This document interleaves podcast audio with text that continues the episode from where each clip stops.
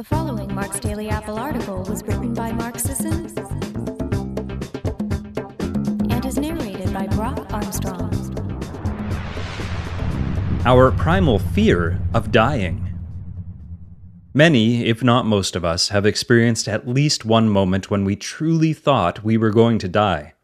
Maybe it was a plane ride from hell, or a seemingly final diagnosis, a grim combat situation, or many, a frightening near miss on the highway, a serious assault, even a childbirth gone suddenly and inexplicably awry.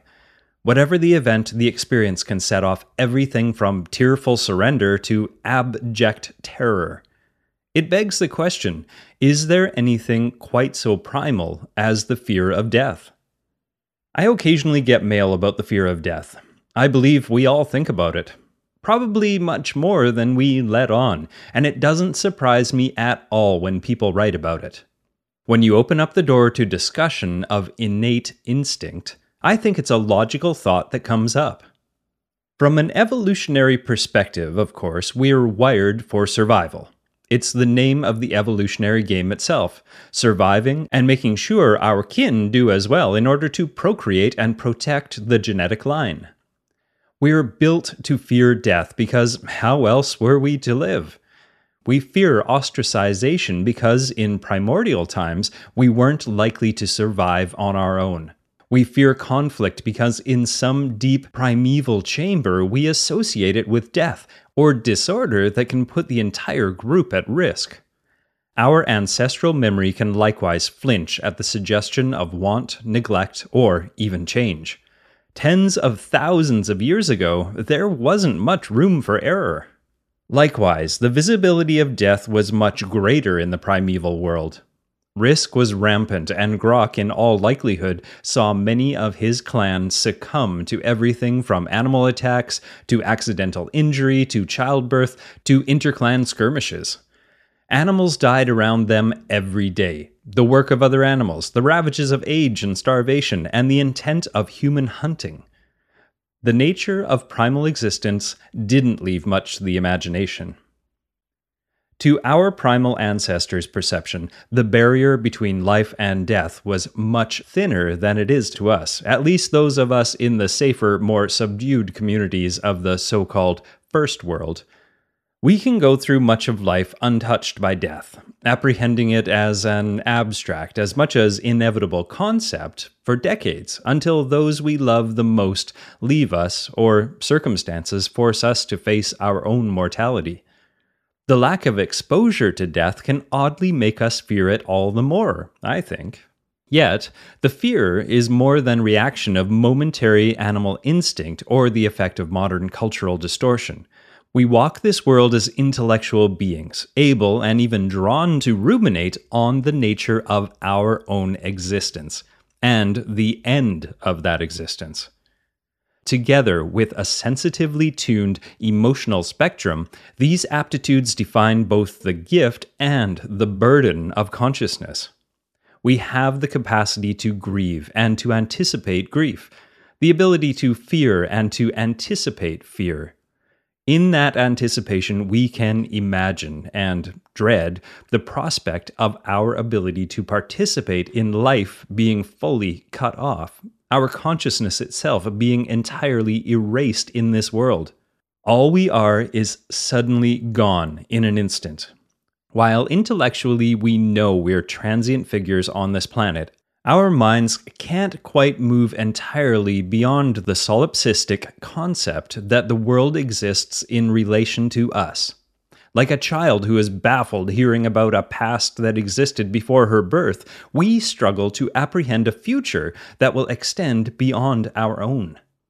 It can be a fearful experience to try and reconcile the intellectual anticipation of death with the emotionality of our individual point of reference.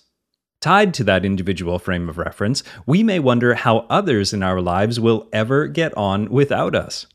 Given that we view the world in relation to ourselves, we naturally see ourselves as indispensable to the life and lives around us, and our personal attitudes can exacerbate this perception of dependence or interdependence. As genuine and primary loving attachments are, and as wrenching as grief can be, perhaps it's also too painful to imagine the adaptability of others to a life without us. Their lives won't be the same, certainly, but they will still take place and create new grooves of relationship and experience. Ultimately, we can be integral, but we are not essential to other people, let alone to the planet. What else feeds our fear of death, I believe, is a life not fully lived. In our modern sequential rationality, we can diminish the thinking of the traditional peoples who believed in the coexistence of past, present, future we can belittle the street corner slogans of the end is near, but I think we live a pretty grand mistake to live a life of always planning and pining for the future, delaying for coming years, getting through today in hopes of more freedom, more time, more fulfillment tomorrow. In living this way, modern messages tell us we're being sensible. Natural law tells us we're naive. We never know, in all honesty, when the bell will toll for any one of us. We can fear that, or we can use it to put life in proper proportion and to put ourselves wholly in the present, which is all we have. Sure, the Buddhists say it, but traditional people practiced it long before they did. From a primal perspective, I think much of our fear, ironically, comes from not accepting the inherent insecurity of our existence. Society tells us the lie that we can create security, that it should in fact be our life's work. We buy into this mindset, but secretly try to also comprehend that one day when all will be taken away from us, even our very consciousness itself. Something in the limited human mind might think we can hide from it, outsmart it, or outsave it, outeat it, or out-exercise it. I see how our health efforts, as well as other sensible choices, can obscure a desperate denial of mortality. We think if we just do certain things, we'll be kept safe for a little while longer. We'll stave off the inevitable if we just do everything right to keep ourselves perfectly well and secure. Yet, I don't choose to live the way I do in order to be perfectly safe. I occasionally make compromises for things I really want to eat. I do unsafe, not the same as foolhardy, things all the time. Exiting a helicopter to snowboard a more amazing mountain, I'll acknowledge isn't playing it safe. While I trust my own skills and limits, I also know that to a certain extent I'm taking my life in my hands when I do that. Yet, I have always been drawn to risk. It's in my fiber. I think it's part of all of us and what has moved humanity forward in its evolution. I recognize at the same time that other people's version of desirable, satisfying risk looks much different than mine. A full life is one in which I feel I'm living for my whole human and individual nature. That includes risk of many kinds and I desire to live a full life more than I desire to be completely safe. Security isn't my aim, actualization is. My goal isn't to live to be 100. It's to compress morbidity and enjoy the biggest life possible in the number of years I'm alive on this planet. I let go of the ultimate outcome in the interest of living well today I can choose to not do stupid things, but I'm ultimately not in control. I let go of fear in order to function. There's a profound and maybe beautiful irony here. Just as our fundamental instinct for survival wants to nail down surety and safety, life, with a capital L, obliges us to check our need for absolute security at the door. The truth is, we always exist on the brink, it's the nature of life itself, a confounding complex puzzle of infinite moving parts, ever shifting between creation and destruction. We have the capacity to observe this rhythm, but we're also fully subject to it. As they say, none of us are going to get out of this game alive.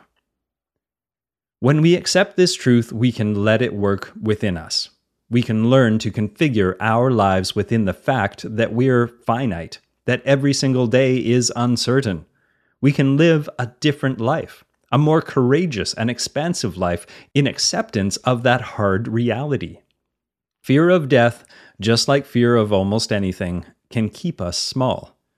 We shirk risks and its rewards for the promise of time that may never come. While I'm not a believer in the afterlife, that doesn't mean I don't feel the significance or weight of the end of life. I tend to lean toward the concept of detachment. The ultimate fear we conquer is the fear of death. To accept our own finiteness is perhaps our final work in this life. The more we cling to ourselves, the more painful the prospect of dying is. The more we identify with a larger context than ourselves, the less suffering, despair, and fear we face. We may not be immune to dark thoughts, but we put them in a bigger container. I think over time we grow into our mortality as we do our maturity. That said, I've seen 70 year olds who grasped desperately to the bitter and fearful end. Likewise, I've seen seven year olds dying of cancer accept their death with a knowing grace that both stuns and humbles. When we can emotionally as well as intellectually place ourselves within a larger storyline and accept life as the grand primal epic that it is, we find a right place within life, and perhaps make peace with death as a meaningful dimension of it. Thanks for listening today, everyone. Please share your thoughts and revelations on this theme over at marksdailyapple.com. Many health experts believe that gut bacteria represents the next breakthrough in optimizing health and immune function. When you nourish healthy intestinal flora with primal eating habits and the high potency probiotics in primal flora, you protect yourself from the everyday illnesses and compromised digestion that are common in stressful modern life. The strains of probiotics in primal flora help you improve digestion and regularity, bolster immune function, and can even assist you with weight loss by optimizing fat metabolism. One daily capsule is all it takes to ensure your body is thriving with billions of healthy gut bacteria so that you can enjoy optimal health 24 7. Order Primal Flora today at primalblueprint.com to take advantage of our risk free trial.